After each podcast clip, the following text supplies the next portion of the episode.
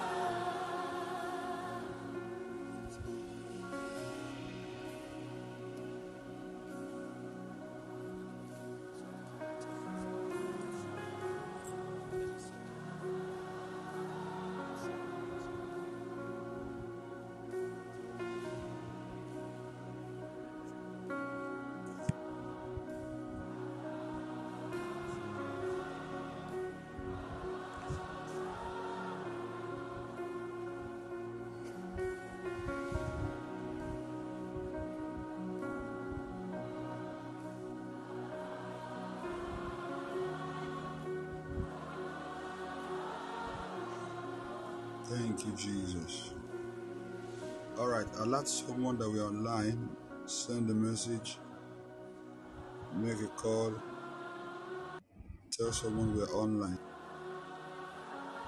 share the link.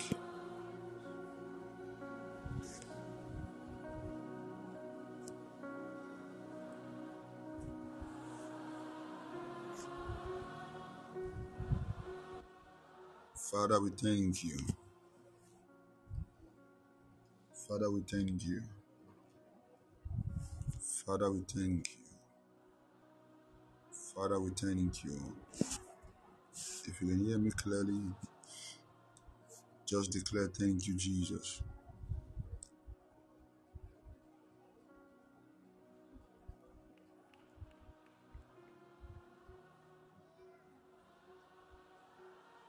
Thank you, Jesus.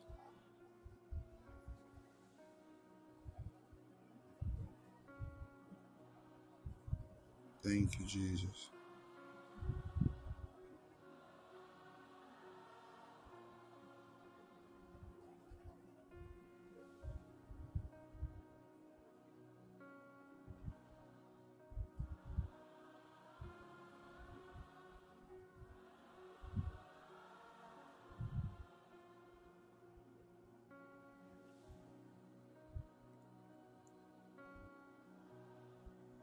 Thank you, Jesus.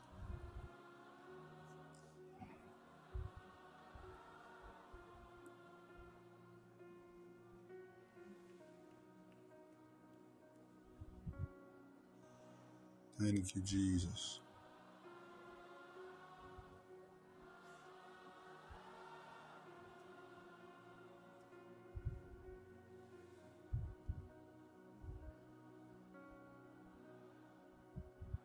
Thank you, Jesus.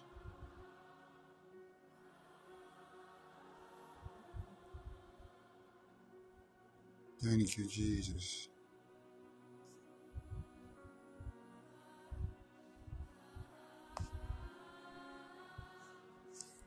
Thank you, Jesus.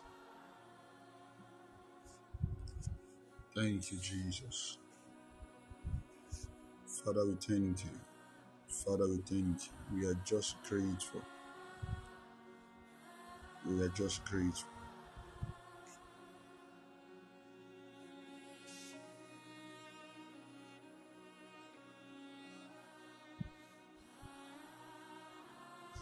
In Jesus' name. Amen and amen. All right. It's good to be back on Podbean. But again and again, I will say it, I miss camp. I wish I'm not back.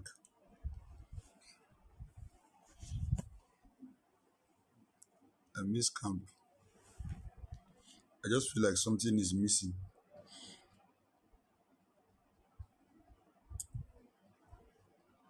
Father, we thank you. All right. Um, last week, you're still at the conference, so hey, uh, enjoy on our behalf. Grandma, good morning. I hope you are doing fine, ma. It's our month of supernatural supply, and um,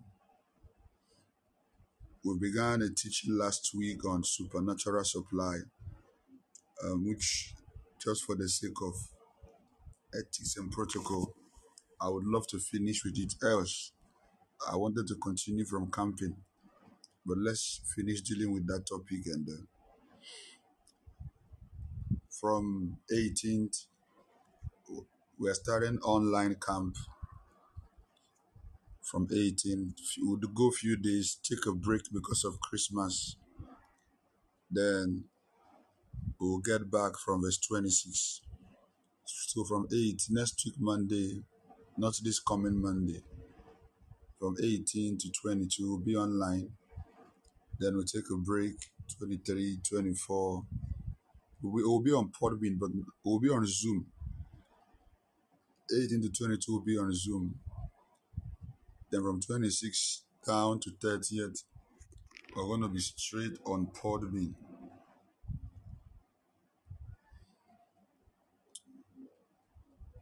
Awesome. We've been having camp. We've been having camp, but this particular camp meeting, I'm, I'm pained that we were not able to come online. I'm very pained. So those who didn't come, they won't understand what we are saying. And I don't even know. I'm not sure. I'm not sure they even took any picture or video. Cry. My mind was not even there. I'm, I'm so pained that we couldn't come online. This is the best camp meeting we've had since ever. This is the best camp meeting we've ever had. And the next one is going to be mighty. The next one is going to be mighty.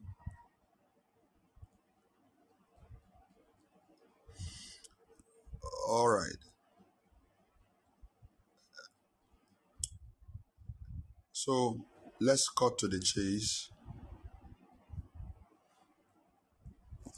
Every everybody that attended the camp, they still this nostalgic um, experience and feeling. Every session of the camp has been playing in my head, in my dream, in my mind. Every every part of the camp. In fact, my house is almost feeling like I'm in a strange place. As I was driving on the road, I was afraid because everywhere was looking strange to me. I'm not joking. As I was driving back, everywhere was looking strange. Like, why, why, why, what am I doing here? Who are these people? Where are they from? Everything and everywhere was looking strange and annoying to me. God's presence is just, it pained me that we were not able to connect online. I'm so pained. I'm so pained. But it's well. All right, so we've been dealing on supernatural supply. We read from Numbers 11. Let's run through that scripture again. Numbers 11 from verse 7 to 9.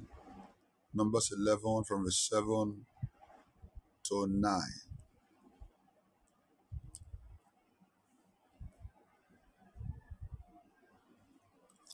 And we also get um, Philippians 4 19. While we're done with that, he said, And the manna was as coriander seed, and the color thereof as the color of the bdellium,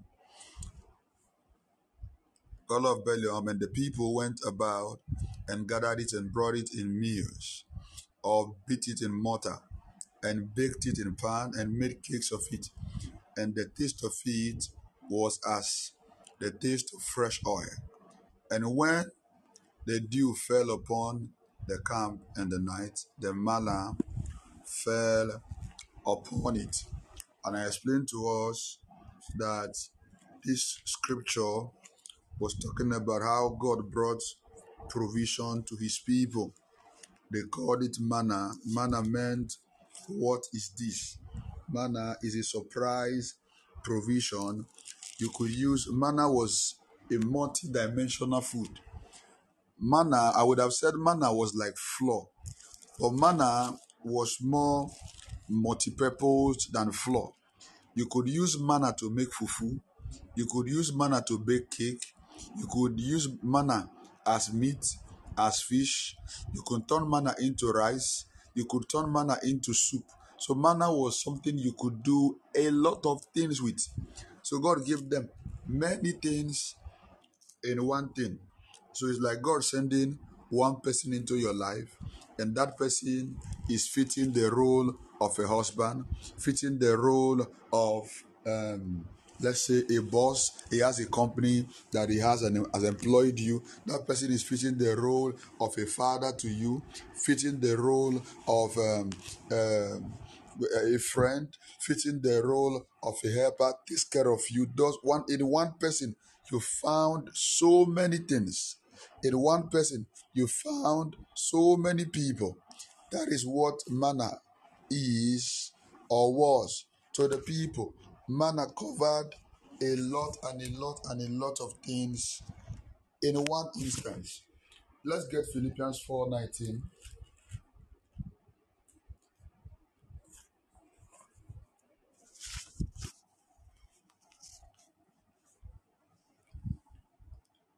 philippians chapter 4 verse 19 all right but my god shall supply all your needs according to according to his riches in glory by christ jesus. So god wants our need our needs to be supplied. God does not want to leave us stranded. Get me um, luke 10 luke 10 god does not want us to be stranded. God wants to supply our needs he wants to supply our need.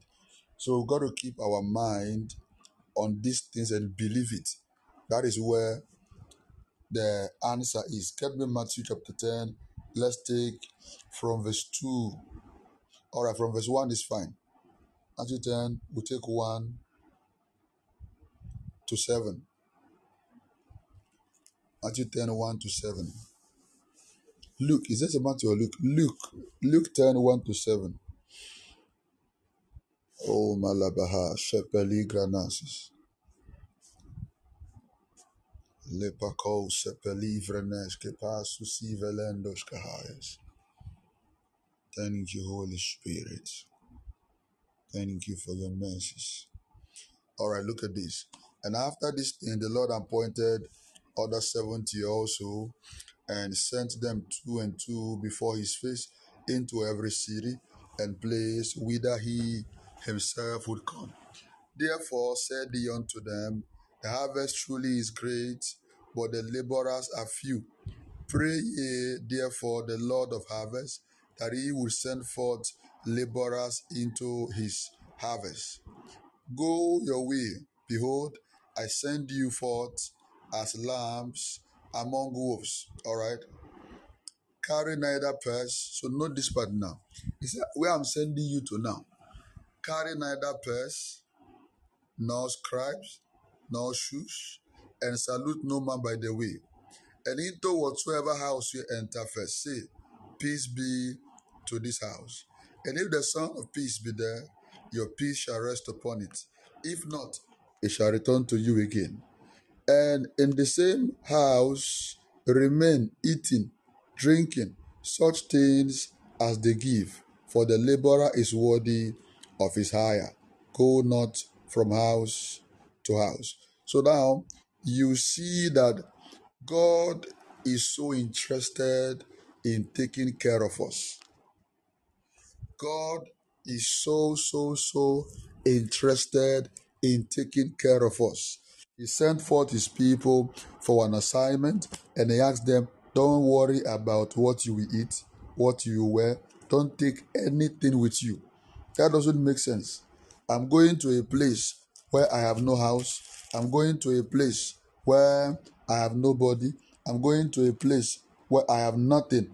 But you are telling me not to take anything because God said, I have put people there that when you enter there, I'm going to open their heart. If they choose not to help you, if they choose not to supply what you need, I will bring somebody else. So if you carry this understanding, then it will settle in your heart that people favoring you, giving to you, helping you, they are doing themselves a favor, not you. Because there is something God has placed upon your life that they have to recognize and become a part of. They become a part of. And we spoke about joy. I said, how do we trigger supernatural supply? We spoke about joy. We spoke about joy. We spoke about joy.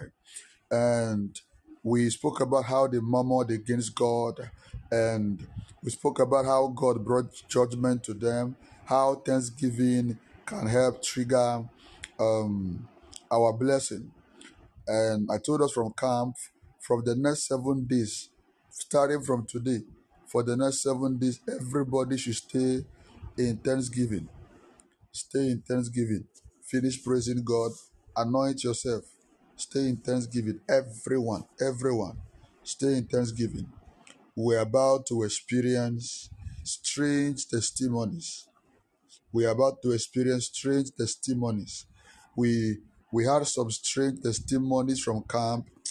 Those that, those who didn't come, they won't understand what we are saying. Everything we say, they won't understand it. To be looking sounding some way to their ears. We had some strange testimonies at, at camp. I think I'll just summarize one. The lady who um, somebody got her connected and she was to travel. She had applied for visa. It wasn't coming through. I asked her to get her passport. She forgot to bring the passport. And she forgot what I even wrote because she, she didn't check. I told her, okay, get me a sheet of paper. She brought a sheet of paper. I said, write the school you are you are going to in Canada and write the uh, province you're going to in Canada. She wrote it. All God asked me to do is sign. I placed my signature on the piece of paper that she brought. I said, Go, open your passport to this page. Go to this page, go open it. I think it was page four, I can't remember, page four or five. I said, Open this page, one, two, three, go like that, and put that paper there. He said, Is that all? I said, That's all. She went there, put the paper. While we're having a, a meeting online, I declared that somebody's visa has just been released now. She said the same day, 9 p.m., they sent her a message to bring her passport that her, her visa is ready. She wasn't home, so the husband was the one that sent the passport. The, the, the shocking part of the whole testimony was that the page I asked her to put the paper inside, that was where Canada Embassy stamped the visa. They did not use the first page, they don't use the second page, they didn't use another page. The exact page where I asked her to place the paper inside, that was where the visa was stamped, just right, exactly that same spot. And you tell me that God is not good. You tell me that the prophetic is a joke. I was saying to one of my admins, I said, if that lady could get pregnant, there's, there's nobody that will not get pregnant on this platform. Because the kind of demonic activity over her marriage, when I saw it, I began to tell her, all she was doing was she was just weeping. I remember she booked one on one session some time ago, and while she called, I was telling her she was just crying, crying. I said, Don't worry. I'm asking you only one thing, just follow. There's nothing else. Just follow. That's all I'm asking you. And forget it. And the prophetic is just funny and amazing at the same time. After we were done giving direction for the visa and all of that, I don't know. I said, Can you forget about visa now? Forget about travel now and focus on getting pregnant. Me, while I was saying that word, I didn't even understand what the whole thing was. I was it was strange to me. Somebody who have to travel, somebody who is preparing to travel. You're asking the person to forget travel and focus on getting pregnant. Because I saw that she traveled, she couldn't meet the husband for years. So she couldn't get a, get a child for a very long time. So now became a different issue. Not knowing that God is saying, I'm done with the visa. Now I want to sort out the issue of baby. And lo and behold, just in the month of November, the month of supernatural, the month of laughter, she got pregnant. She got pregnant. So visa, she has gotten. Pregnancy, he has gotten. I don't know what you are looking for here. All I'm asking you is just follow. That's all I'm asking you. Just get connected. Just follow. Just get connected. Just just get connected. Be active. Attend meetings. Attend meetings. I know that the shifting of the dates for the camp meeting um, affected a lot. The date that was changed affected a lot. But I'm, I'm sorry to say, it's like I was glad that uh, the date was changed because I don't know how we would have used that hall. Despite a lot of a lot of people didn't come, the hall we didn't still have space. So if everybody had come there, I don't know what we would have done. I don't know what we would have done. We thank God. So let's prepare for camp meeting in March 2023. And don't forget, 31st night is coming. It was amazing. It was amazing. Okay, so the first one um, was joy, and the 2024. Sorry, thank you. The second one we spoke about is the right company. Is the right company. I began to show us from that scripture last week how the wrong company or the mixed multitude that they had made them to miss God.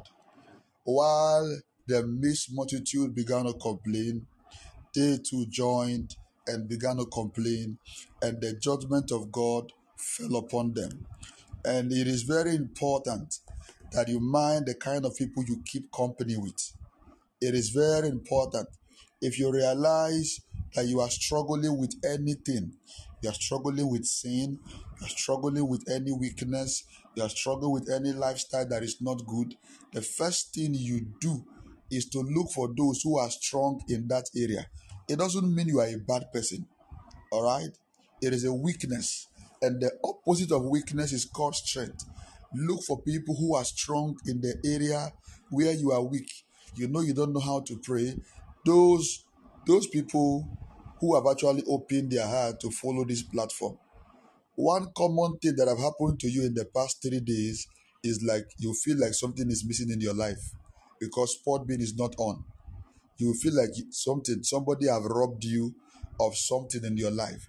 But those who have not really understand what we do, those who have not really been following and who have not made up their mind to groom themselves in the place of prayer and the word, they won't feel anything. They won't feel nothing. I got messages, particularly our families who are out of the country. I got messages, messages from them. Messages from them. Our network didn't help us. It didn't help us. Captain Online is going to cover that space. So find people who are strong in the area where you are weak. You are struggling with finances. Don't hang around those who are struggling with finances. Hang around those who are doing well. It's not because you want to go and ask them for money or because you want to beg.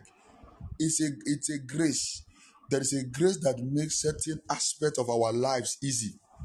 All right. So hang around them, contact that grace. Maybe they even understand better financial management skill than you. So you stay around them, learn that skill. You are struggling with cooking good food, and you have friends who can cook very well. Don't be proud. Hang around them, learn it. A particular um, um, um, man of God was sharing a story how he was in school and he wasn't doing well in mathematics, and there was this guy in the in the school who was doing so well in mathematics. Every time they do math, he gets an A. Every time they do math, he get an A. So what he they were not friends. What he did was to now make the guy a friend. So every time the guy studies, he's with the guy. Every time the guy goes out, he's with the guy. So the guy began to show him how he studied mathematics and all of that. And when the next um, term came, he was the one that got A ahead of the guy. And the guy was shocked. Everybody was confused. So by him coming close to someone that was strong in the area where he was weak, his weakness became strength. And the other guy went down, not because this guy brought him down, but because he felt, I am okay. I know more than enough. At least now I can teach others so I can become relaxed. It is not safe. It is not safe. So our association will determine our assimilation. The Bible said light and darkness has nothing in common. It said don't be equally yoked with unbelievers. Don't be equally yoked with unbelievers. And the third thing we are looking at right now is the right language. If you can hear me type it on your screen, the right language. If you must operate in supernatural supply, you need joy, you need the right company, then you need the right language. The right language.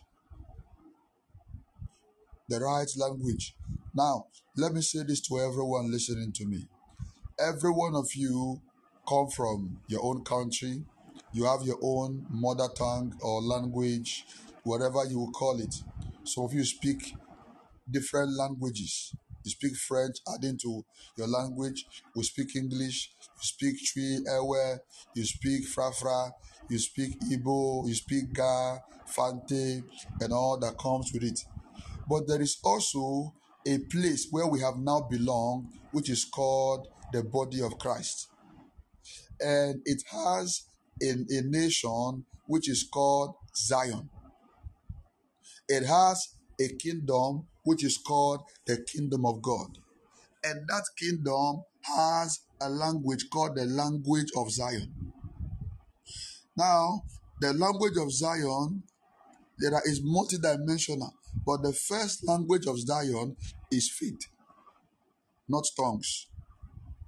The first language of Zion is the language of faith, not the language of speaking in tongues. Speaking in tongues is secondary. Faith is the primary language of Zion. That is why you realize that faith precedes tongues. Tongues came into play in the New Testament. But faith began from the day creation began. God made everything through faith. You're going to find Hebrews 11 telling us that the earth or the world we lived in was framed by the words of God. So we must speak the language of Zion if we must get supply of anything from God. Pardon me, my voice is still a bit weak. The language of God. God will not give you things because you like it. Please note this God will not give you things because you like it.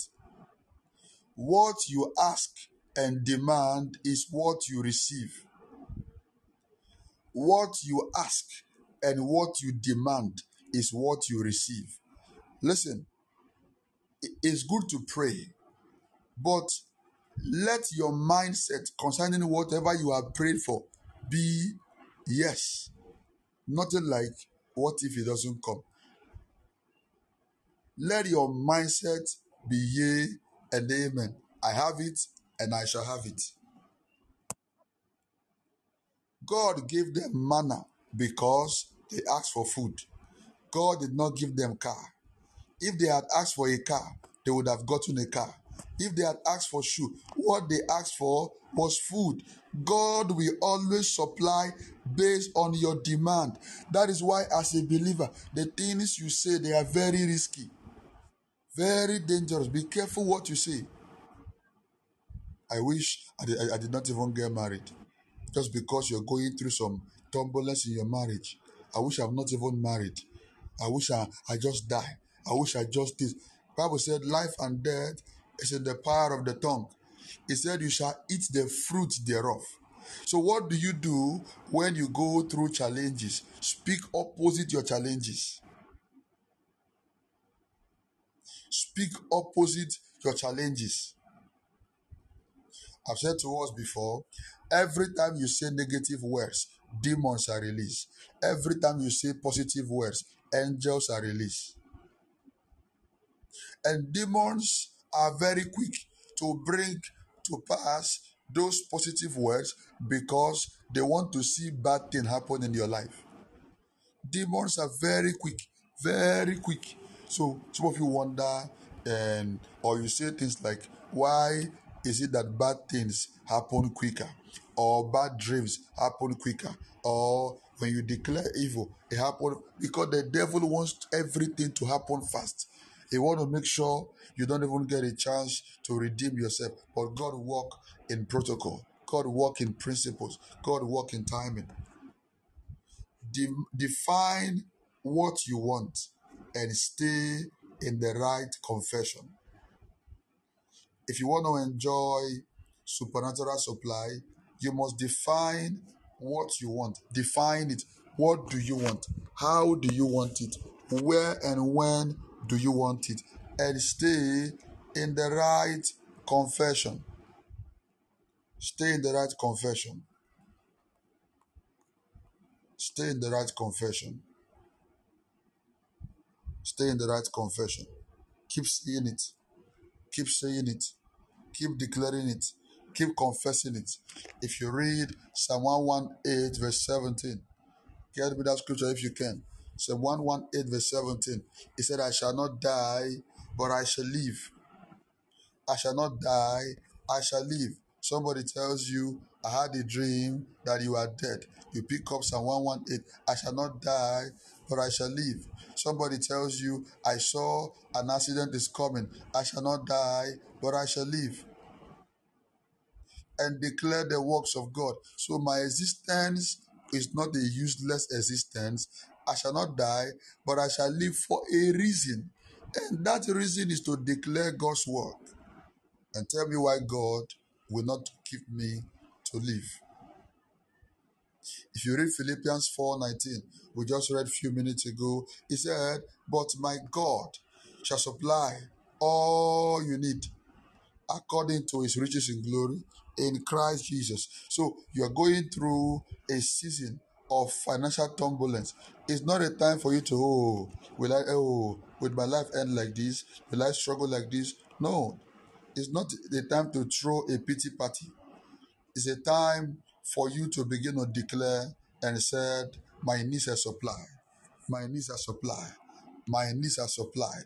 They are supplied according to his riches in glory. You want to start a business, there is no capital, my needs are supplied. You have dropped a business proposal, my needs are supplied. Just begin to declare it, declare it, and watch things happen.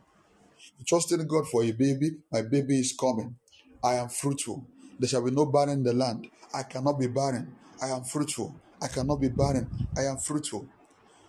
Trusting God for marriage, my marriage is coming. People look at you and they are laughing. My marriage is coming. You can listen, these things are real. My marriage is coming. My marriage will happen. My Bible said, You you call those things that be not as though they were.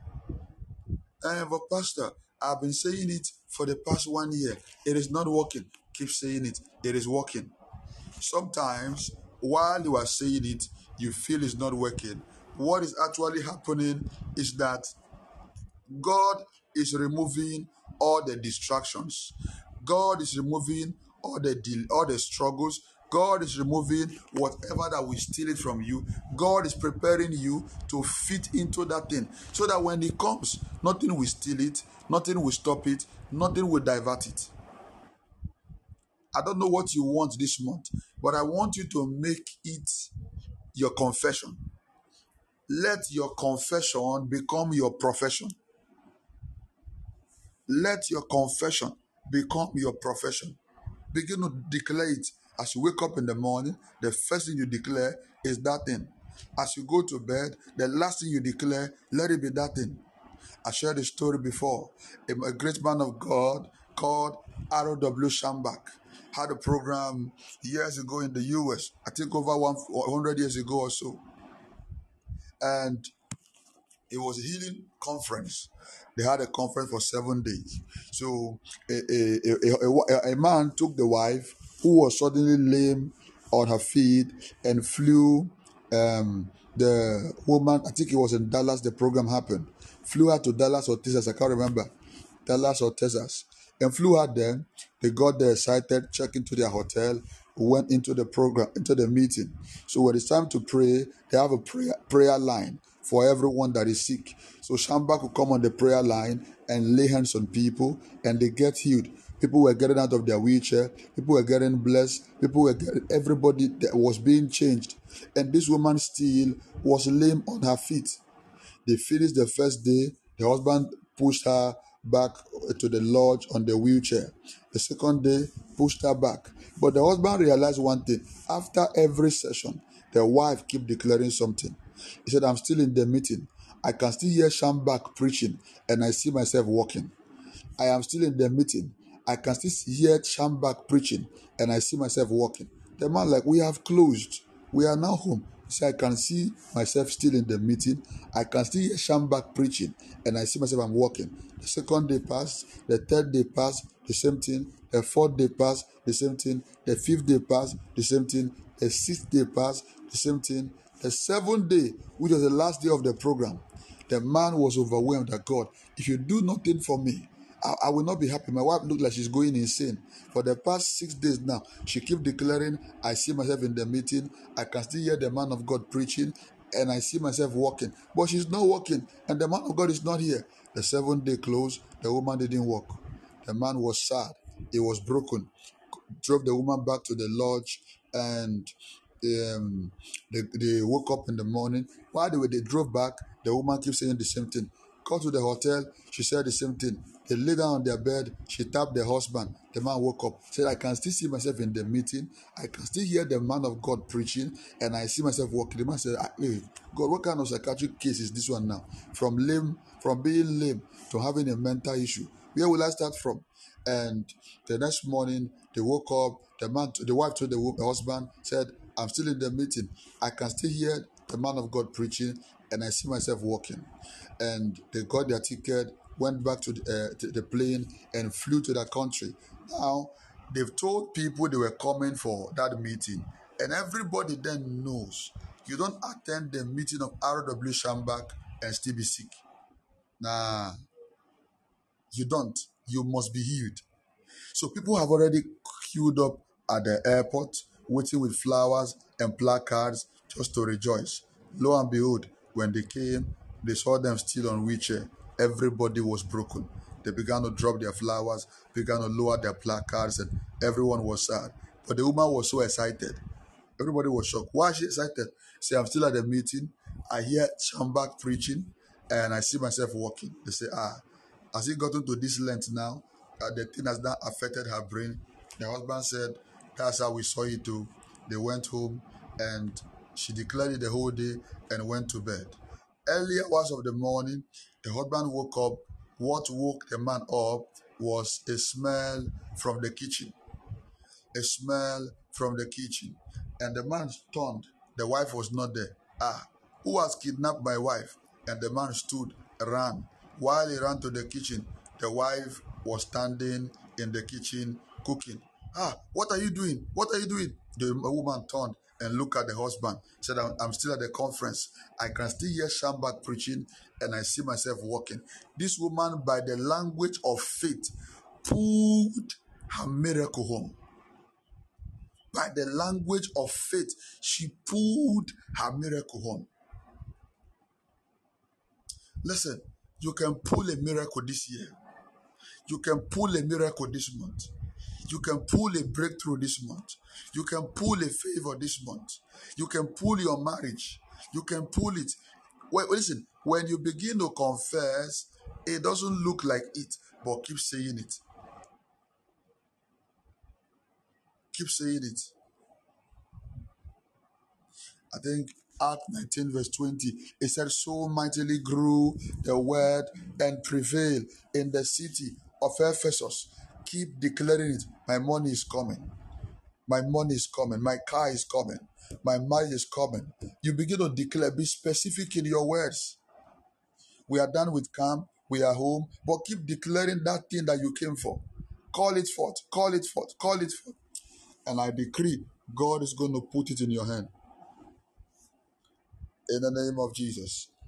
Isaiah 33, verse 24. Oh, Gabaladabashis. I still see myself at camp and I see somebody has bought a car. I still see myself at camp. I feel the whole atmosphere. And I see somebody has gotten married. Somebody has gotten a baby. Somebody has been redeemed from death. The marriage is coming. The husband is coming. The wife is coming. Keep saying it. Keep saying it. Can I get that scripture now? All right. It said, and the inhabitants shall not say, I am sick. The people that dwell shall be forgiven their iniquity. So now, this is the prophet saying, God is speaking through his prophet Isaiah said, if you live in Zion, one thing you must not do, never say, I am sick. All right? Never say, I am sick. Because what you say is what happens. Oh, so, Pastor, but I'm sick. What do I say? Say opposite of it. The problem we have is that we have too many uncultured believers. Too many uncultured believers. Now, when so a baby is born, my daughter, for example, she wants to talk by all means, but she have no reason to talk. You can sit with that girl, she will do blah blah blah blah blah blah blah for almost one hour. Madam, where are you going to? What are you saying? What are you talking? Calm down. Blah blah blah blah blah blah blah blah. Ah yeah yeah yeah yeah yeah yeah. If you respond, you have you have caused trouble. If you make mistake and respond, she will increase it. She feels you understand what she is saying. You have no reach to talk. You are just three months and you want to talk by all means. So, what am I saying? What I'm saying is that when a baby is born, the baby does not begin to talk automatically. Now, where I, I just told us that as a believer who belong to the family of Christ and who belong to the nation of Zion, there is a language in Zion. Now, when you are born again, you are like a new baby. Your life is now different from your your physical life or your secular life, your social life. You have a new life now. So one of the first thing a believer is supposed to learn after being born again is how to talk. How to talk is a next thing a believer is supposed to learn. So he said, The inhabitant of the land shall not say, I am sick. So when the believer is sick, what do you say? I am well. I am strong. Say, but ah, it looks like having pain. Say, yeah, yeah, I'm well. I'm well. What that word does is that it draws strength into you. Number one. Number two is that it begins to draw healing to your body. But do you know what? The reason why most of us can't even make the right confession is that some people who claim to be believers don't even understand the language of Zion. When you tell them, I am strong, they'll start laughing at you. You are strong, but you are limping now. Look at your leg. I said, I'm strong. They should be would have been matured enough to understand that what you mean is that maybe you need prayer, you're not well, so oh, I'm strong, oh, I'm strong, and they start laughing at you. No, he said, The inhabitant of the land shall not say, Don't open your mouth to say, I am sick. Does it mean it will not come? No, it will come. But you resist it by your words. That is why, if you have good health, don't wait till you are sick before you start talking. Begin to declare, I can't be sick. I can't be sick. I have good health. I can't have kidney failure. I can't have um, um, blindness. I can't have paralysis. I can't. listen, you begin to create an atmosphere when sickness comes. You have created so much power around you that sickness begin to avoid you. If there is two things I am so convinced about, more than two, but two majorly. Number one, I cannot be poor. I don't need anybody to advise me. There is not anybody we say that will make me start thinking contrarily. Okay, uh, maybe no. I can I can't be poor, and I say it anywhere. I say it anytime. I say it must let it be your language. When I began to declare I can't be poor, I couldn't even afford my house rent, but I keep saying it. I cannot be poor. Another thing I know strongly, I can't die now. I know, I just know it. I can't die now. I can't die. I can't die. In any means, a man like me cannot take my life. I can't die. I can't be, I can't be buried. Declare with power. Say it, believe it, and see it. And listen, while you begin to walk in this positive confession, it is common for the devil to begin to speak into your mind. As you begin to declare, I cannot be poor, suddenly the devil opens your mind and begin to remind you of your grandfather's um, summer hut in the village it begin to remind you how your mother is a, a tomato or a pepper seller. It begins to remind you how your elder sister is a, a, a, married to a poor man. It begins to remind you how your elder brother is a mason. It begins to remind you how, listen, why the devil begin to bring those things to you, remind him two things. Number one, I am not my father. I am not my mother. I am not my brother. I am not my sister. If they failed, they failed for themselves. For me, I can't fail. Number two, remind the devil of his future. Remind the devil of his future. What is the devil's future? He's going to hell. So while the devil is reminding you of the things in your life that is not good, remind him of his future. He will cry. Remind him of his future. He's going to hell. Nothing will change it. He cannot receive mercy again. You, you did something wrong, you fell into sin, and the devil begin to hold you with guilt. You begin to feel bad and you feel guilty and all of that. You know you have asked God for mercy. God has forgiven you, but the devil keep holding you. Listen, the moment as long as you are sure you've asked God for mercy, God has forgiven. The next thing you do to get out of guilt is to be bold in Christ, be bold in His mercy, and remind the devil of his future. Say, Satan, I know you. You are going to hell, so you have nothing on me. You can't keep me guilty. You are you. You are going to hell. Another thing you do, remind the devil. Imagine a wifeless devil. A wifeless devil. No wife, no mother, no father, no brother, no sister, nothing. Very stupid person. Wifeless. Those of you at camp, you will understand very well. I was ministering deliverance to somebody while I insulted the devil. You saw that the demon got angry, right? Did you notice that while I insulted the devil, the demon got angry? So every time you insult it and he get angry, please always get him angry. Always get him angry. You know, because most of you don't see in the spirit realm, so you don't know that these things are real. Give the devil headache. Just wake up in the morning, say, Satan, you are an idiot. You are a fool. You don't have wife. You don't have children. You don't have house. You don't have money. And you are going to hell. Oh. My friend, get out of my way. Use insult to finish finish him. The thing pain the devil, eh? The thing pains him. A voice is telling you you cannot get married. Look at your age. You are getting to uh, 20 you are getting to 30 you are getting to satan look at you. Look at you. Me i'm just 30 but look at you ancient of this you are being old as old as you are. You, no wife. You you cry. They, they threw you down from heaven. Listen it's not just a statement too oh. Do you know everyone look at me do you know when somebody does something wrong that they are ashamed of you begin to tell them that thing, do you know they feel bad? All right. I don't know. I don't. I'm trying to. I'm trying to be careful. Example I choose.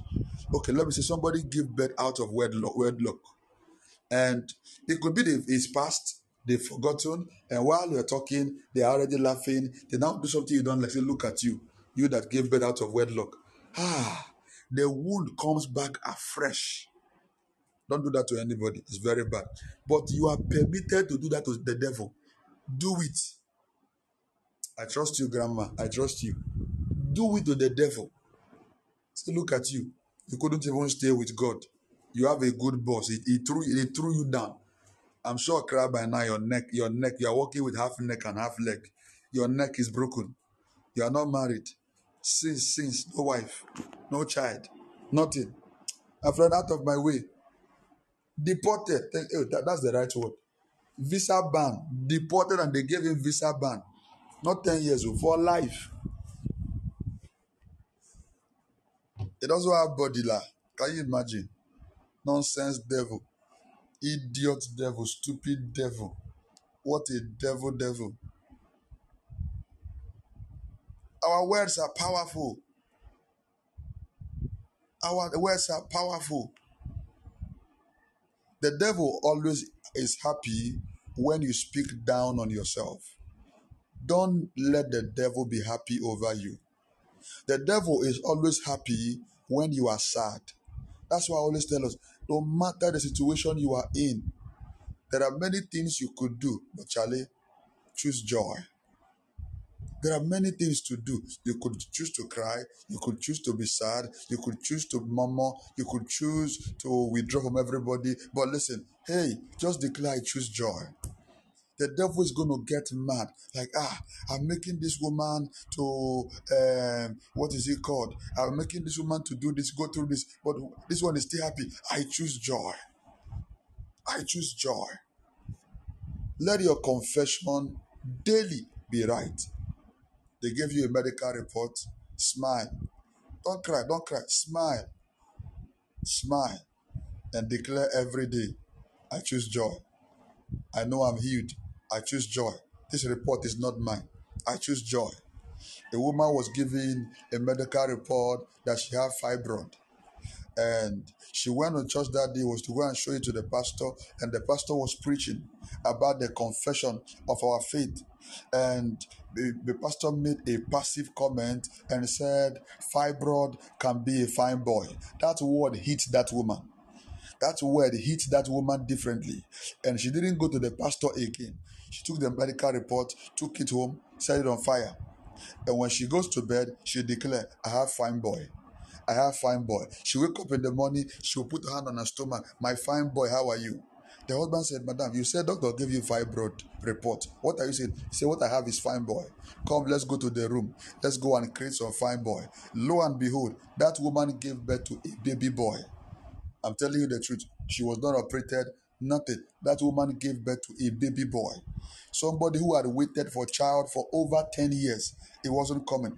Fibroid became a fine boy because somebody dared to believe in the faith. When you don't know God, you will think these things are just mere gimmicks or mere sayings. Oh, no, it's not. It's not. It is not. All right. Joel 3 verse 10. Joel 3 verse 10. Then we'll take one more scripture from that. Then let's take the last point. We're going to be back tonight. For tonight, I'm going to do something I've never done before. Tonight, I'm going to do something I've, I've never done on this platform before. Look at Joel 3:10. It said, Beat your plowshares into swords and your pruning hooks into spears. Let the weak say, I am strong. So you see, listen now. This scripture is not saying that you are not weak. Oh. The first part already agreed that you are weak. Let the weak. Don't say I'm weak.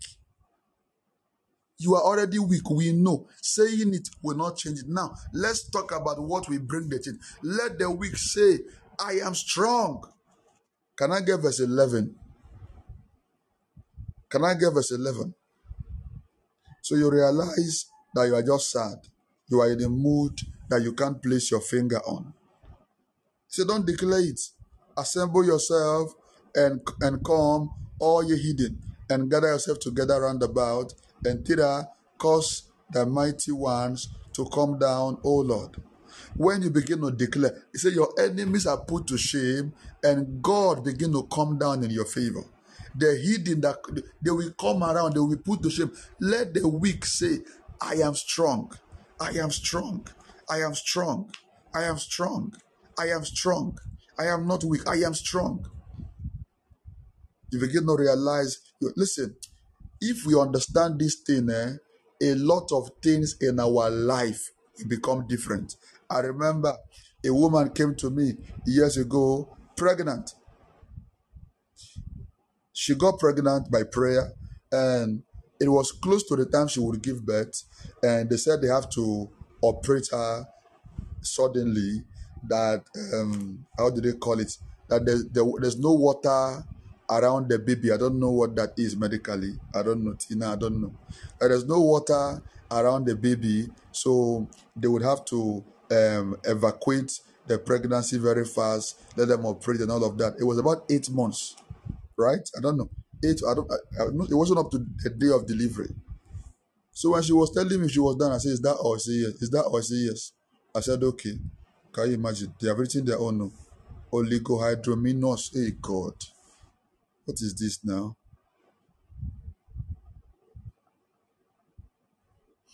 So what is the effect? What is the effect of water not being around the baby? What is the risk of it?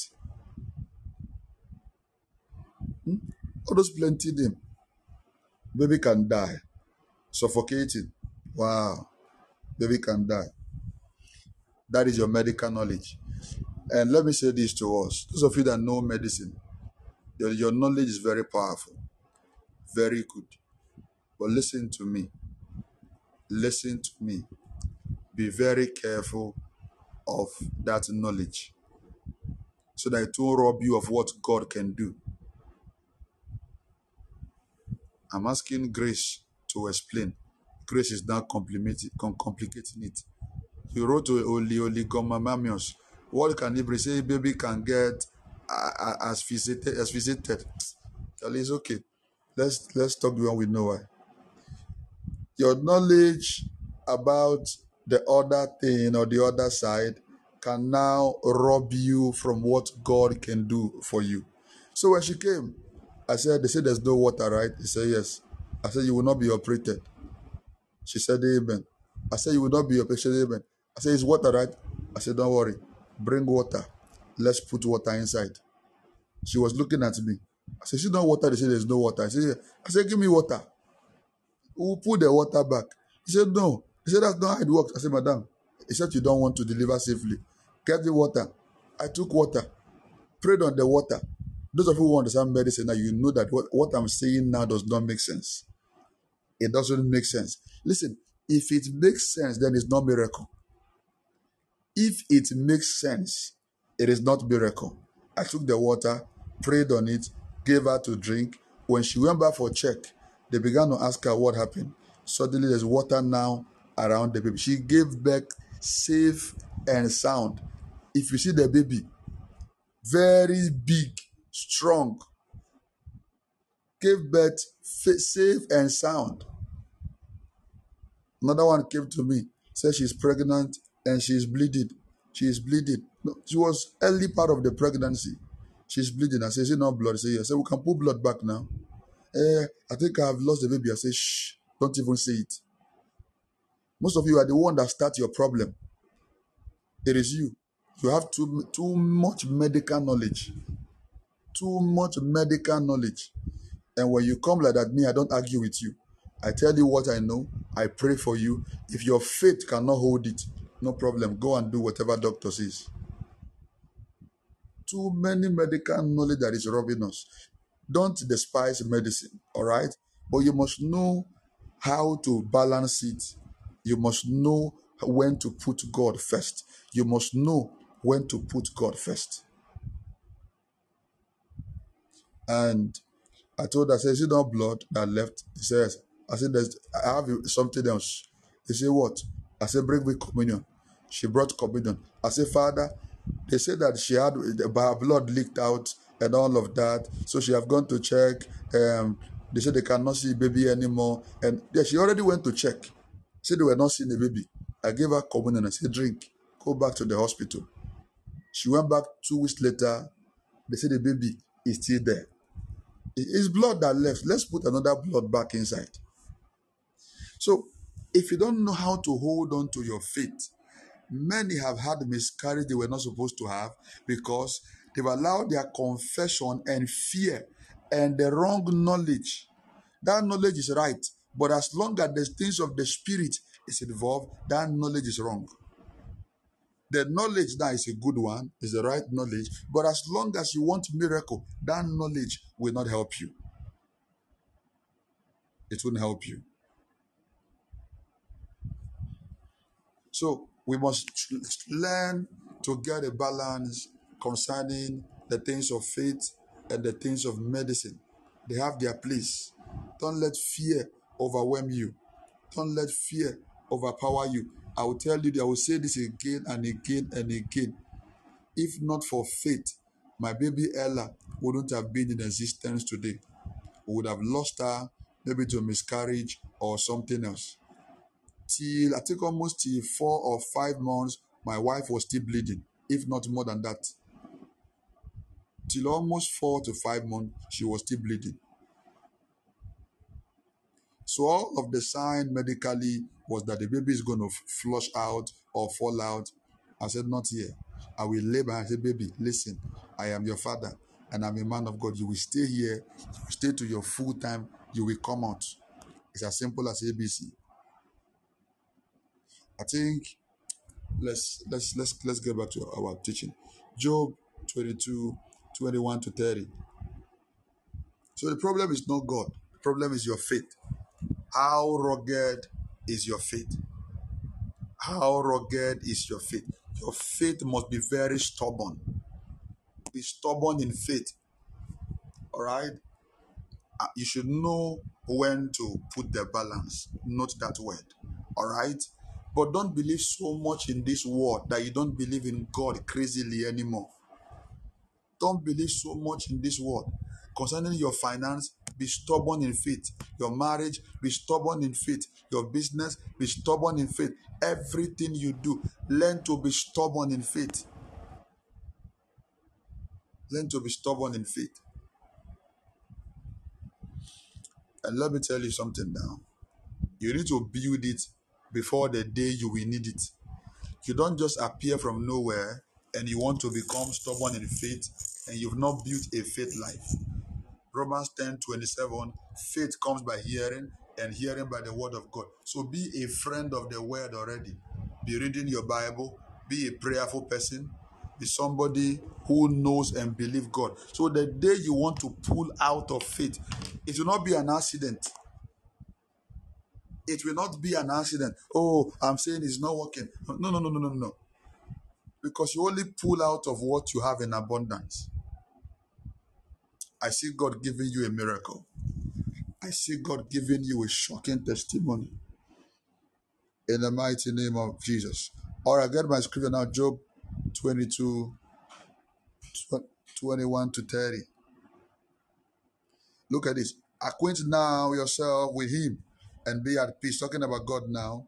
Acquaint yourself with God and be at peace. Thereby good shall come unto thee. Receive, I pray thee, the law from his mouth and lay up his words in your heart. So Job is taking us on a journey on how to get certain things done. Be close to God, be at peace with God. He said, then keep his word in your heart. Verse 23 If thou return to the Almighty, thou shalt be built up, and thou shalt put away iniquity far from the tabernacle.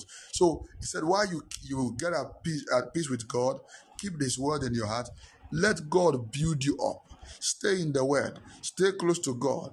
Put away anything you know that will not make God happy. Let's go from the next one 24. Then shalt thou lay up gold as dust.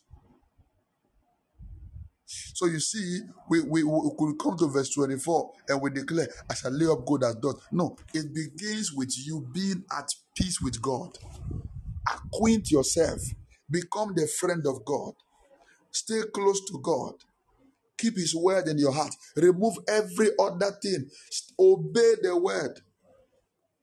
Obey whatever instruction he gives you. So the next thing that happens to you, you begin to lay up gold as dust and the gold of Ophir as the stone of brooks. 25. Yea, the Almighty shall be thy defense, and thou shalt have plenty of silver. Wow. Tell me, what is as different and as beautiful or as special as what God is just making promise to us about now? Laying up gold as dust. Just imagine the way you pack sand in your hand. That is how you are packing gold in your house. What this scripture is saying rhetorically is that you can become so rich as a believer. You can become so rich that money will lose value to you. You no more die for money. Money lose value to you. You don't struggle to give. You don't struggle. You don't struggle to support the gospel. You don't struggle to help the poor. You don't. You are, you are not trying to be so mathematical when it comes to working with God. Two things I don't want anybody to advise me on in my life. One is prayer. Number two is giving. Don't advise me. I don't want your advice. Just leave me. Two things. Third, when it comes to prayer, forget it. Oh, you are praying too much. And for, don't advise. I don't want your advice. Keep it. Number two is my giving life. Keep your advice. I'm not interested. Because when the reward begins to come, Charlie, those of you at camp, you saw how joyful my mom was. Excited, happy. She even received her own, the thing she's believing God for. But listen, years ago, while I began the journey of giving, they were part of the ones that began to fight me. Say, why, why are you giving? You are giving too much. This thing, they will make you poor. They will make you this. But today, she's now a, a beneficiary of that same life they wanted to stop. So imagine they robbed me of it. So most of you now, you are in a family where they are not allowing you to pray the way you want to. You should pray. They are not allowing you to um, give the way you should give. So some of you, is even your wife, not even your parents, so your wife, your husband. Somebody called me this year and said, um, my husband refused. I should give first fruit. What do I say, keep it.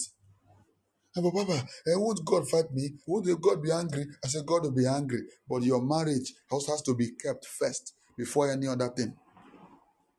If you give first fruit and you are divorced, what did you give? I said, keep your first fruit.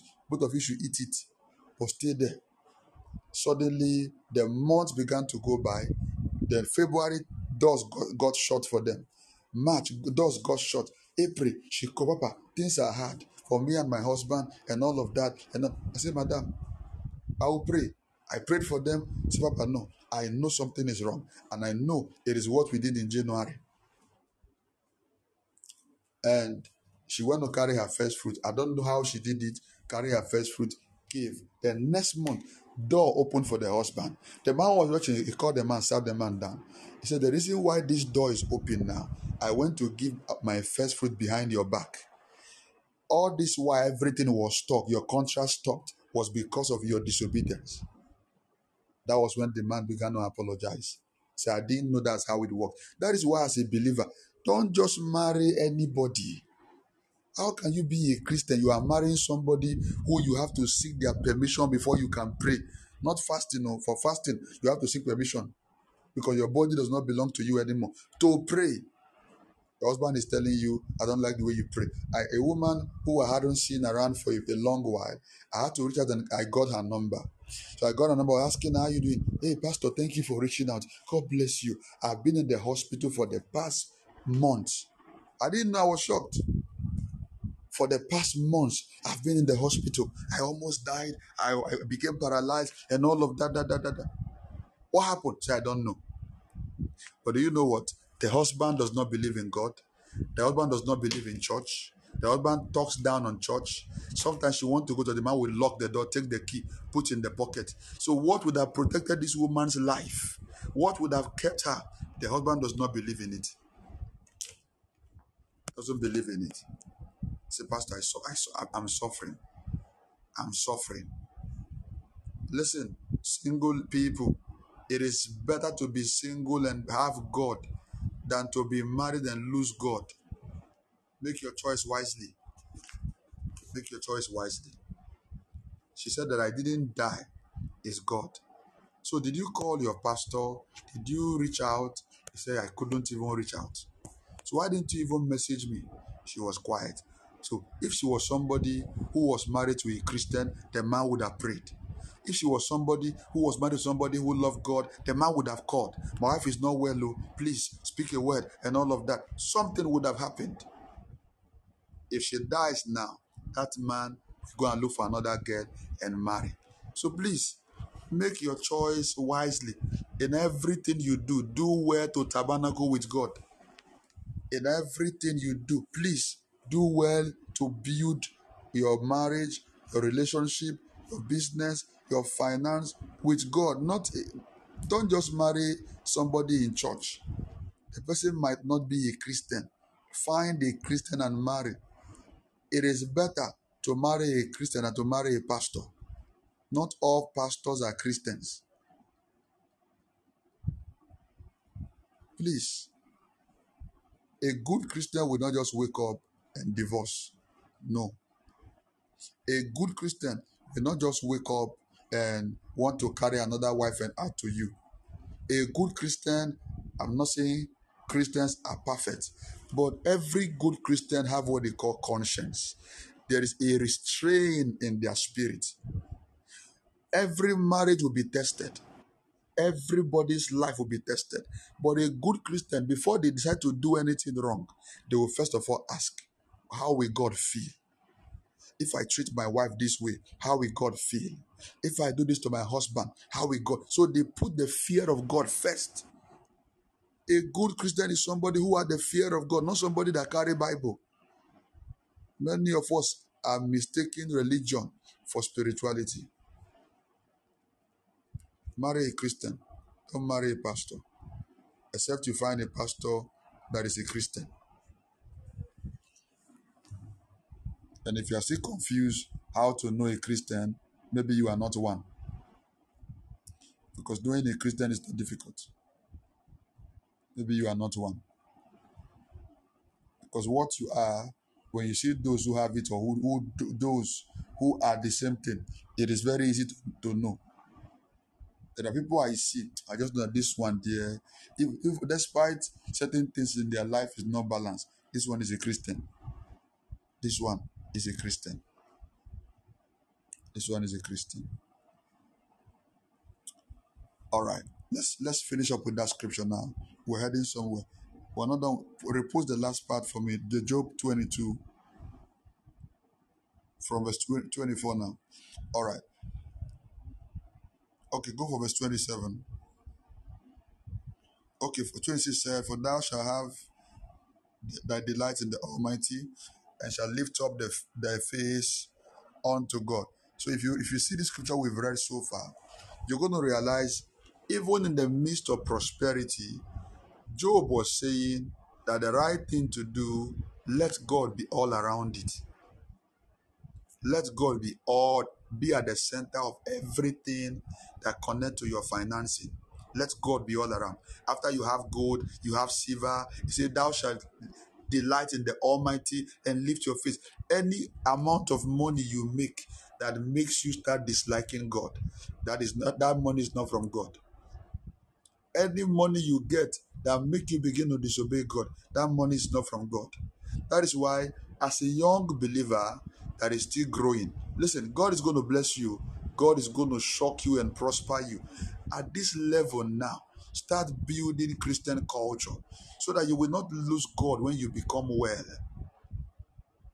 If you can't pay tithe from your current income of 500 Ghana cedis, I put it to you.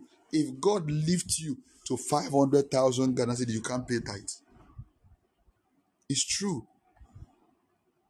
Because out of the 500 Ghana cedis, what is your tithe? 50 Ghana cedis. So you feel um, I have too many things to do.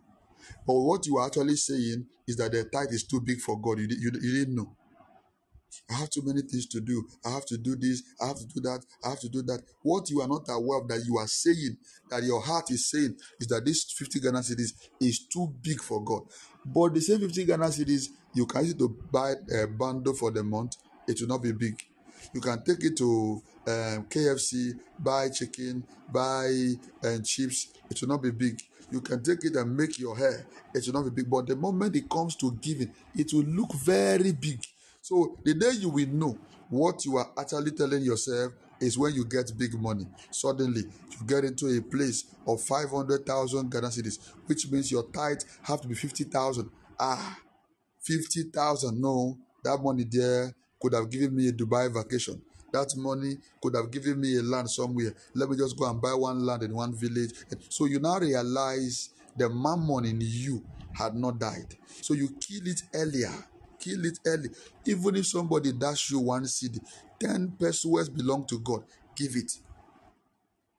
Give it. And see God keep growing you, keep lifting you, keep sustaining you. When you come into that realm, giving God anything is no more difficult for you. You want to give God a car and you have not been able to give God your slippers. You can't give God a car. You start from the little things as you begin to grow. Start from the little things. The moment you struggle with the little things, you will never be able to let the big things go. It's like a, a single lady or a single guy who wants to get married. The person you are dating for once have never bought you a gift. I don't believe in carrying somebody's burden in a relationship. It's not orphanage home. That's, the relationship is not orphanage home. It's not less privilege. It's called relationship. Let's relate.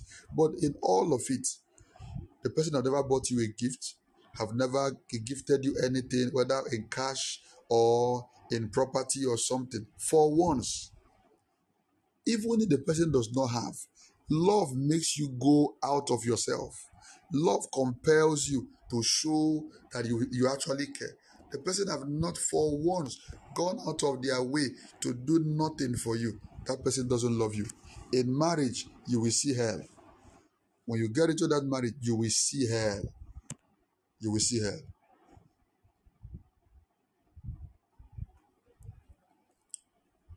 All right, let's get that scripture again. Proverbs 27 to 30 now.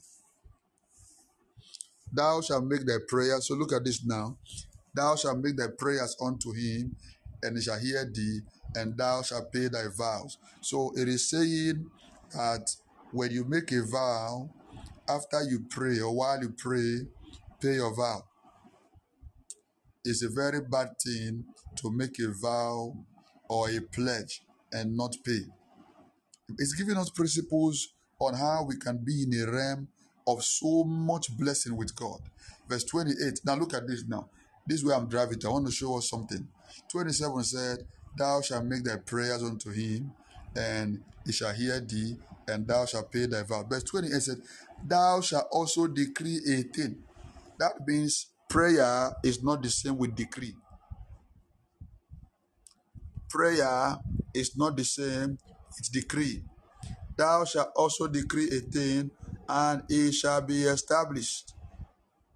So he went down and began to show us how decree looks like. Verse 29 When men are cast down, then thou shalt say, There is a lifting up, and it shall save the humble. When men are cast down, thou shalt say, Don't say I am down. Don't say I'm falling. No, thou shalt say. That is what decree does. Decree helps to enforce prayer.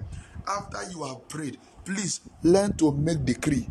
You have prayed, oh God, bless me, bless me, favor me. You are done with the prayer in Jesus, they begin to declare, I am blessed, I am favored, I am blessed, I am favored. I will not lack blessing, I will not lack favor. As I go out, blessing come to me. My going out and my coming in, favor come. That is what that is how to pray. After you pray, you enforce your prayer. It is called prophetic prayer. You prophetically enforce your prayer. You are putting a seal on what you have spoken. You are putting a seal on what you have prayed you begin to make declarations. And that is when you begin to see manifestations. You begin to see answers. So you shall decree a thing when men are cast down. Say there is a lifting up. I can't be down. I'm going up. I'm rising. My financial level is changing. And listen, One of the things you, you can also miss in decree if you are not careful is for your mind to be different from your mouth. Is a risk. It is a risk in confession for your mind to be different from your mouth. If you are saying, I am rich, and yet you are worried, how will I eat? Oh, how? This life, dear, how will I? Then what you said will never happen because in your mind, there's a strong magnet in the spirit realm in your mind. It's a very strong magnet in your mind.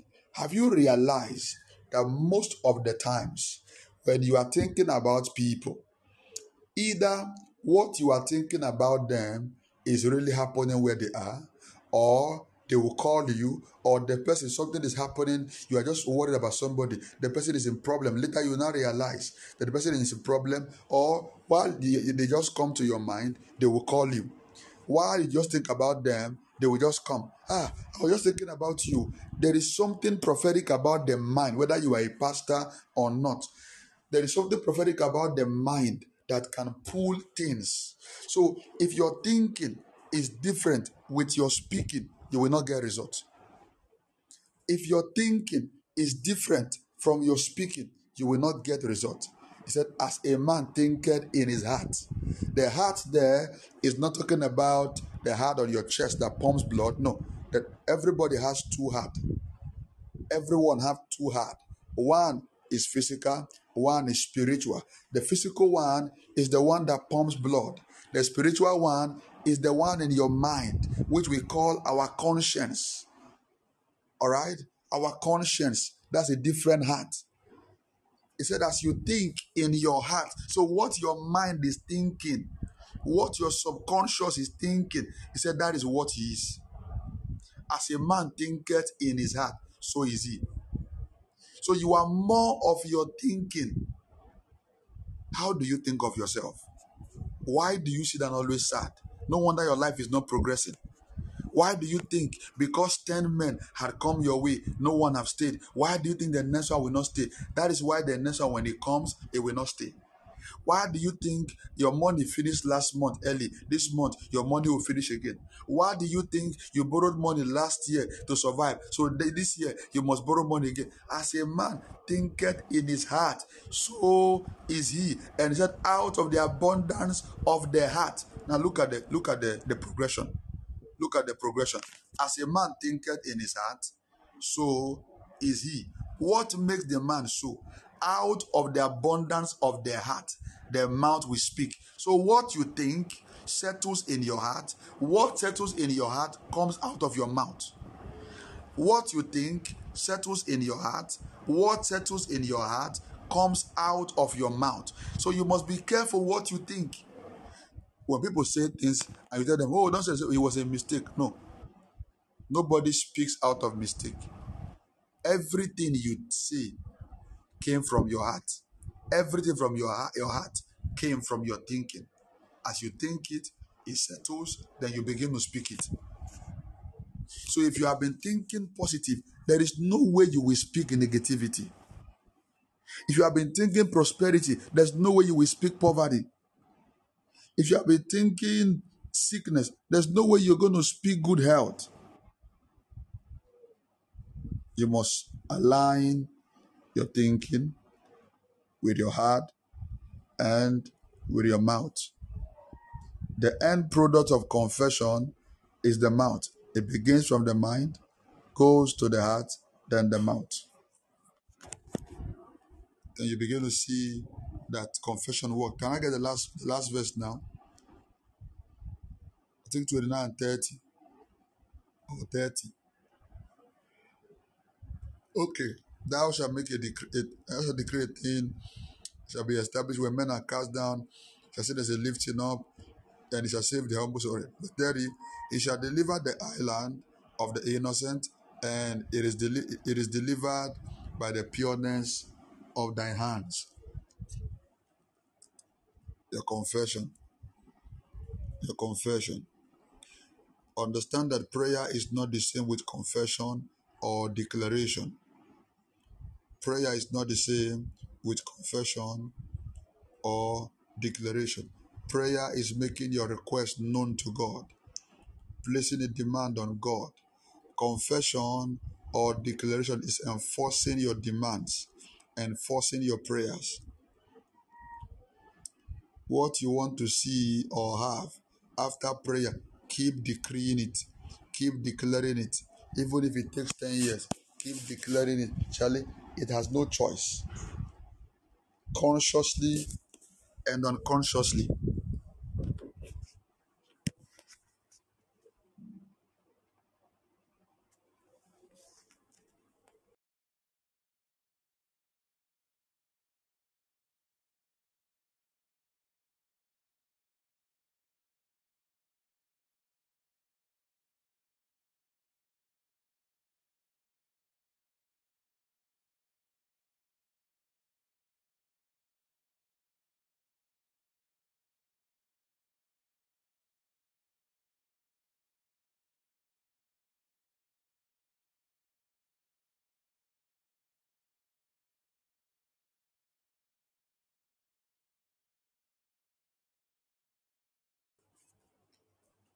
All right, everyone, can you hear me now?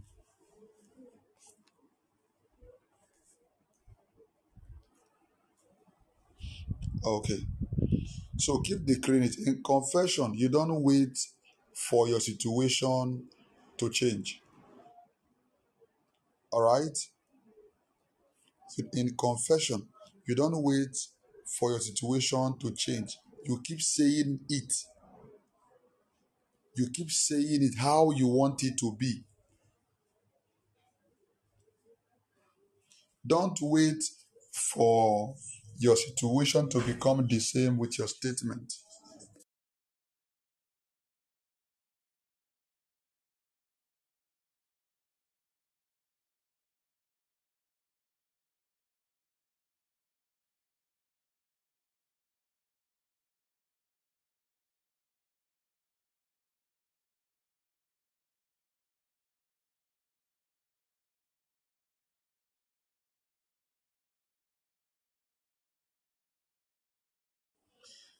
So your confession must be the same.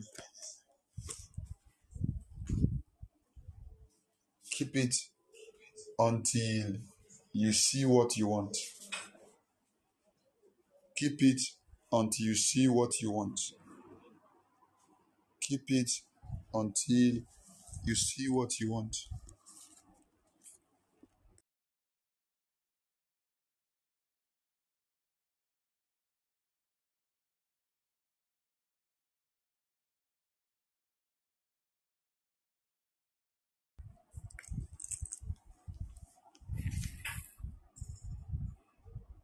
Don't wait for your situation to be the same with your confession before you know that God is doing something. Keep saying it. Don't give up. Don't give up. It's a, it's a battle. Keep saying it. All right? So, if your situation is able to change your confession, then you've lost. But you rather use your confession to change your situation. You should rather use your confession to change your situation. Number four, let me talk about it briefly. Number four, we're talking about supernatural supply. Number four is the grace you connect to. Number one, we said joy. Number two, we said association, the things that, that triggers or help you sustain supply. One is joy. Number two is um, your association. Number three is your language, the right language. Number four, the grace you connect to. If you read Numbers 11 from 10 to 16 and 18, Numbers 11, 10 to 16 and 18, God said to Moses, the manna God gave to them, if you go back and study that scripture, God did not give them manna because of the people. God said to Moses, I will give you. I wish somebody will run through that scripture very fast. I have 10 minutes left. God did not say, I will give these people. He said, No, Moses, I will give you.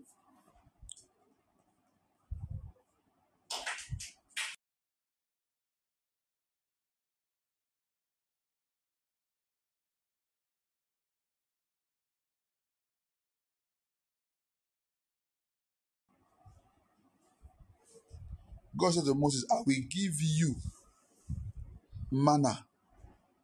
So when God gave the young the young people prosperity, it was not because of them.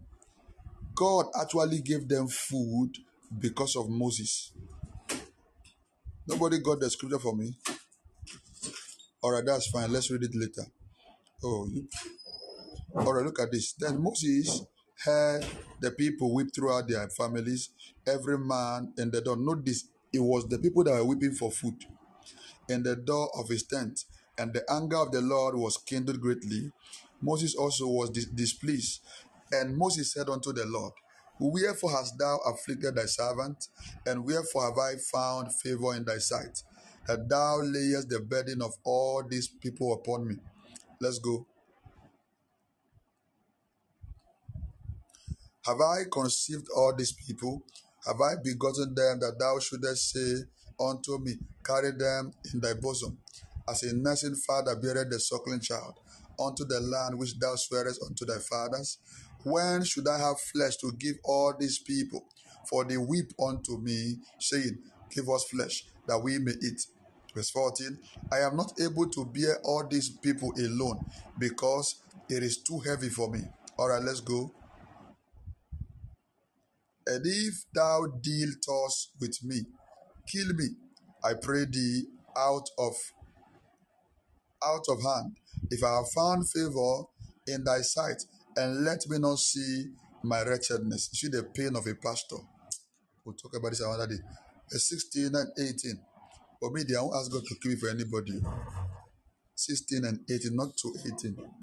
16. And the Lord said unto Moses, Gather unto me seventy men of the elders, whom thou knowest to be elders of the people, and officers over them, and bring unto the tabernacle of the congregation that they may stand there with thee. Okay. 17. And I will come down and talk with thee there, and I will and ye shall eat flesh. For ye have wept in the ears of the Lord, saying,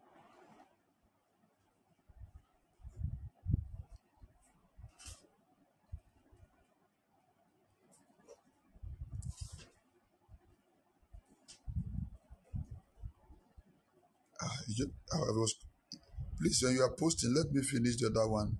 I just got confused. Okay.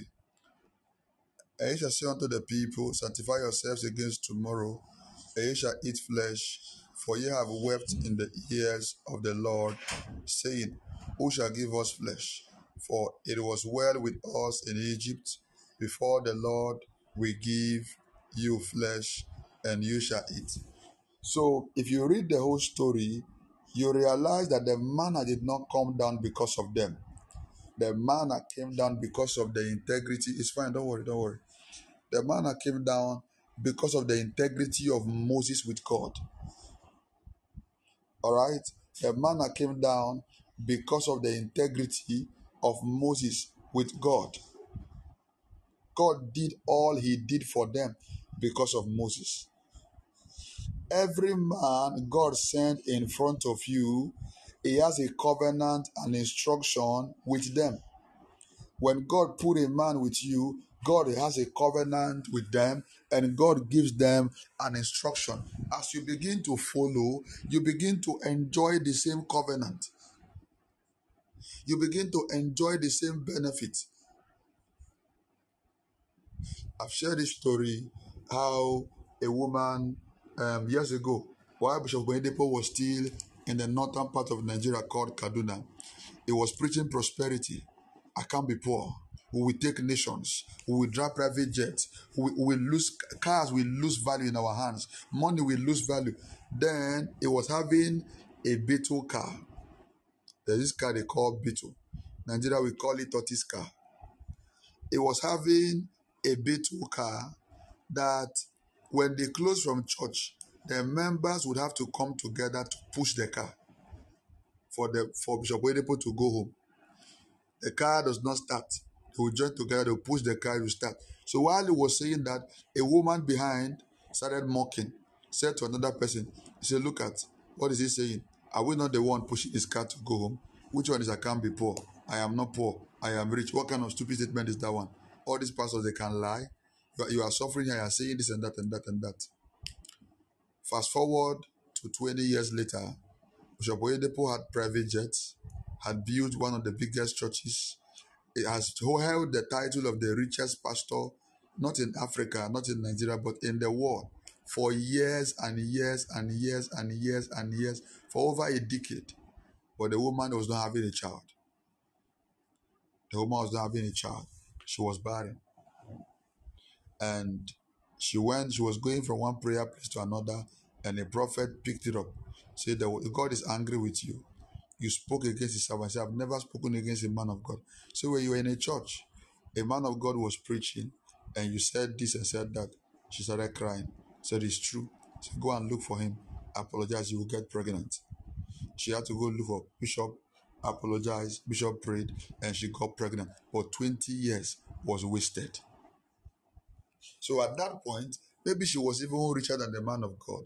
So she thought, oh, um, God brought me to become the man of God's spiritual father, or to become the one. I don't, I don't even know the right word to use. But listen, be very careful when God helps you to become a financier to the church, to his work, to his servant, and to other people's life. Never think you are their God. You are just a source, rather, a channel. God is the source. You are just a channel. If God is the channel, you remove yourself, God will put another channel because the source does not run dry. Be very careful. Uh, let me tell you, uh, it happened to me. Over time I was so broke, just as a member, so broke, so broke. Suddenly, some money came into my hand. I knew then how my pastor's financial situation was. In fact, I began to act like I was God. Me, I've been a victim of almost every bad thing you can think of. So when I preach, I preach my experience. This thing is real. So I started forming big boy, and I had to call my pastor cry one day in the evening. Was evening or night, around 10 p.m. So where are you? Say I'm home. I want to come and see you. He said it's late. See me too. I said no, sir. I want to come today. Ah, he thought it was something important because I had never called him that way. In my head, how much was the money? Thousand five. I want to pay my tithe. I carried two escorts, carried the two friends as security. I want to go and pay tithe of thousand five hundred Ghana cedis. So I went there. He said it was, it was busy. I said, Yeah, I have called him. I said, I told him I want to see him. My pastor came. What was it? I said, I brought tithe. I'm not even sure I even knelt down for prayer. I didn't need that because imagine a poor man who wants to pay tithe of thousand five hundred. What what do you expect? Uh, uh when the Lord turned again the captivity of Zion. Come on, my level has changed. I just to give him the tithe like that. He looked at me, shook his head. But he prayed. He prayed. Can I shock you? That was the last time, for at least for three years, that was the last time I saw that kind of money in my life. For three years, that was the last time I saw such money in my life. Things went bad. Things went bad. Things, things went bad because of my pride and arrogance. That was not all I did though. Oh, I started acting like I was the one. I was. It was me that was carrying the church. Have you seen people because God is helping them to be able to bear financial burden in your life? Now they want to detect what you do. They want to detect where you go. There are people who God helped them to be able to carry some burden in church. Now they want to detect what happened in church. Uh, we don't like this decoration. It has to be removed. Why, why we church start by 8 o'clock? You should shift the time to 9 o'clock. 8 o'clock is too early. I'll be sleeping by then. Why is this? And and every wise pastor knows there are protocols, there are principles, there are ethics you don't shift for anybody except God is not the one that called you. And I tell you, what I'm saying happened over seven, eight years ago. I still regret it till date. I still regret it till date. I still regret it. Never get to a point God is lifting you, God is helping you. It must not be church or pastor. God is helping you to help people, maybe your mother, your father, and you begin to feel like you are God in your life. Hey, don't forget, God resists the proud. Your resistance, when it comes, eh, if you fall, coming back up might be difficult. Might be difficult. Be very careful what you say in front or behind the grace that you choose that you follow. Very careful. If you have nothing good to say, don't say anything at all.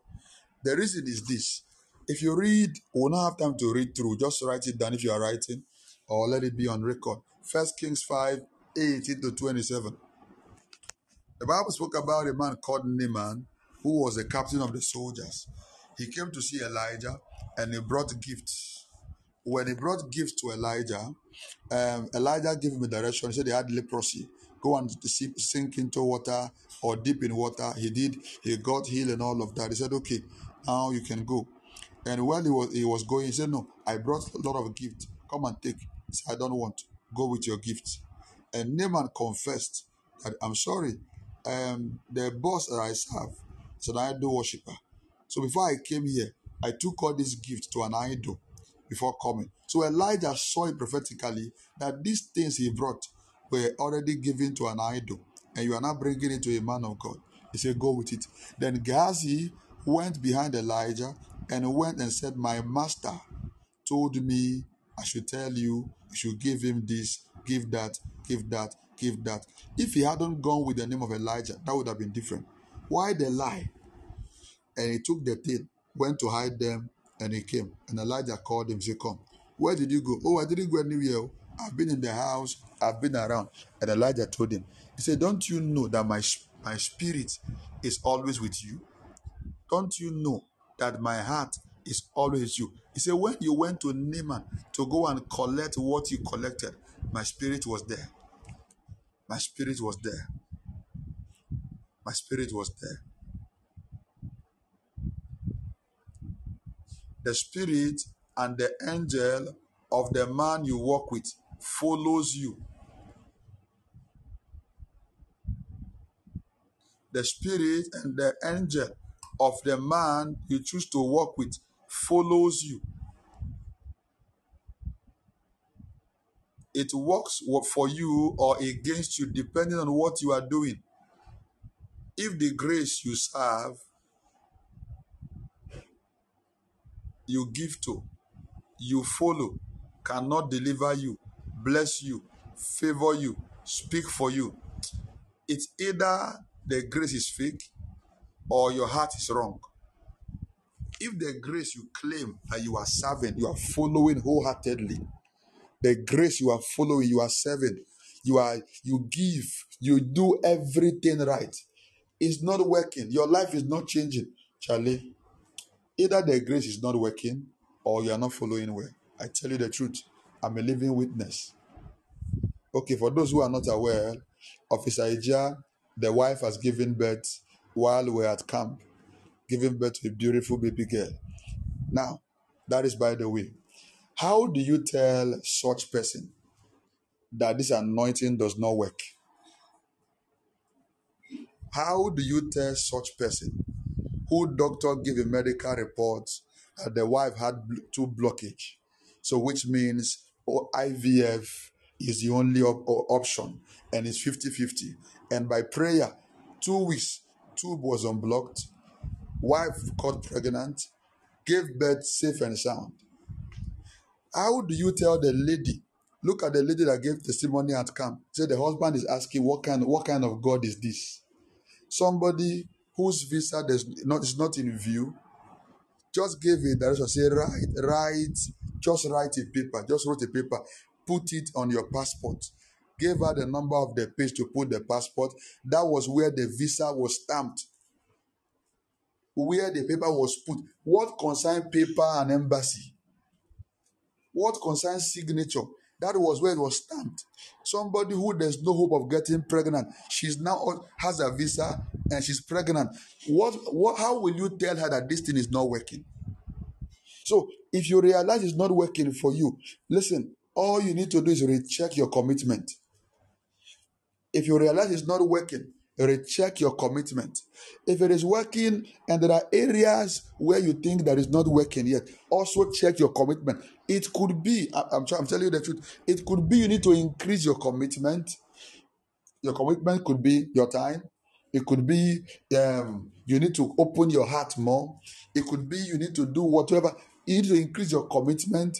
You need to be patient or you need to pray more, whatever that it is. But it works. It works. Because whatever commitment that gave you one thing today might not be enough to give you another thing tomorrow. All right? It works, but you might need to increase your commitment to be able to get into a higher level. Let me use an example now. You are somebody who is just trusting God for something common. So you pray um, just pray um, in and out, in and out, in and out, in and out. You will get an answer. But if you are somebody trusting God to carry a heavy anointing, you don't pray in and out. You stay in prayer. Now, the more higher you want to go, the more you increase your prayer time. The more you want to go, the more you increase your prayer time. You're somebody trusting God that God should bring you out of certain kind of difficulties and maybe financially. Giving and tithing is a covenant that will help you walk. And while God lifts you out of that, now you want to get into the realm of becoming a millionaire, a billionaire. You don't stay within the level that brought you out of tight situation. No, you go higher. You are somebody who is working and you are doing business in a small scale and you can feed hand to mouth and you want to now become a billionaire. You don't stay in a small scale business anymore. You grow out of the small scale business and get into a mega deal. That is how it works. Check your commitment. Check your commitment. The reward might not come overnight. It doesn't come immediately. But your, your as you stay committed, just watch God. You won't be able to explain. You won't be able to place a finger that this thing there it happened on Monday or until you will just be shocked your life has changed. What you want to withdraw, have you invested in it? You want to what you want to pull out of grace, have you actually invested it? Our sister shared a testimony at, camp. From the previous camp, she got her visa. She was to go. I told her, I said, from the airport, helpers are available. Right from the airport, help us. And she got there, lo and behold, from the airport of entering the country, she, she began to receive help. So, how do you tell such person that this thing is like it doesn't work? Check your commitment. Check your commitment. What do you say in front? What do you say behind? How, how much do you believe the words being spoken? Or you feel they are still the same words? Check your commitment.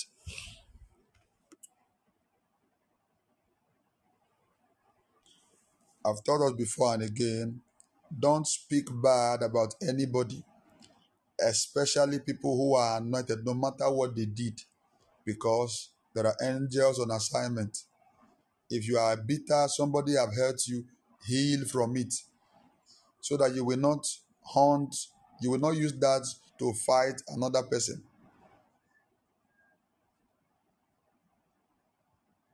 One thing I've realized as a pastor is that a follower that will be good will be good. Judas was under the best pastor, and yet he committed suicide. Judas was under the best pastor. How can Jesus pastor you and you commit suicide? The problem is, it's, it's an individual thing, no? your heart. It is your heart first. I know people that will remember me when their door open. It shows in their character now. It shows in the little things they do now. I know them. I know them. I know them. If you can serve, if you can serve now, when you become big, you can still serve. If you can't serve now, when you become big, you can't serve. If you can give little now, when you become big or you get big, you will give. When you can't give little now, when you become big, never. When you are proud and ungrateful, when you are in smallness, when you become big, you become Satan's deputy. It shows. Check those around you. How do they act now when there's nothing? That's how they will be when there's everything. In fact, they will be worse.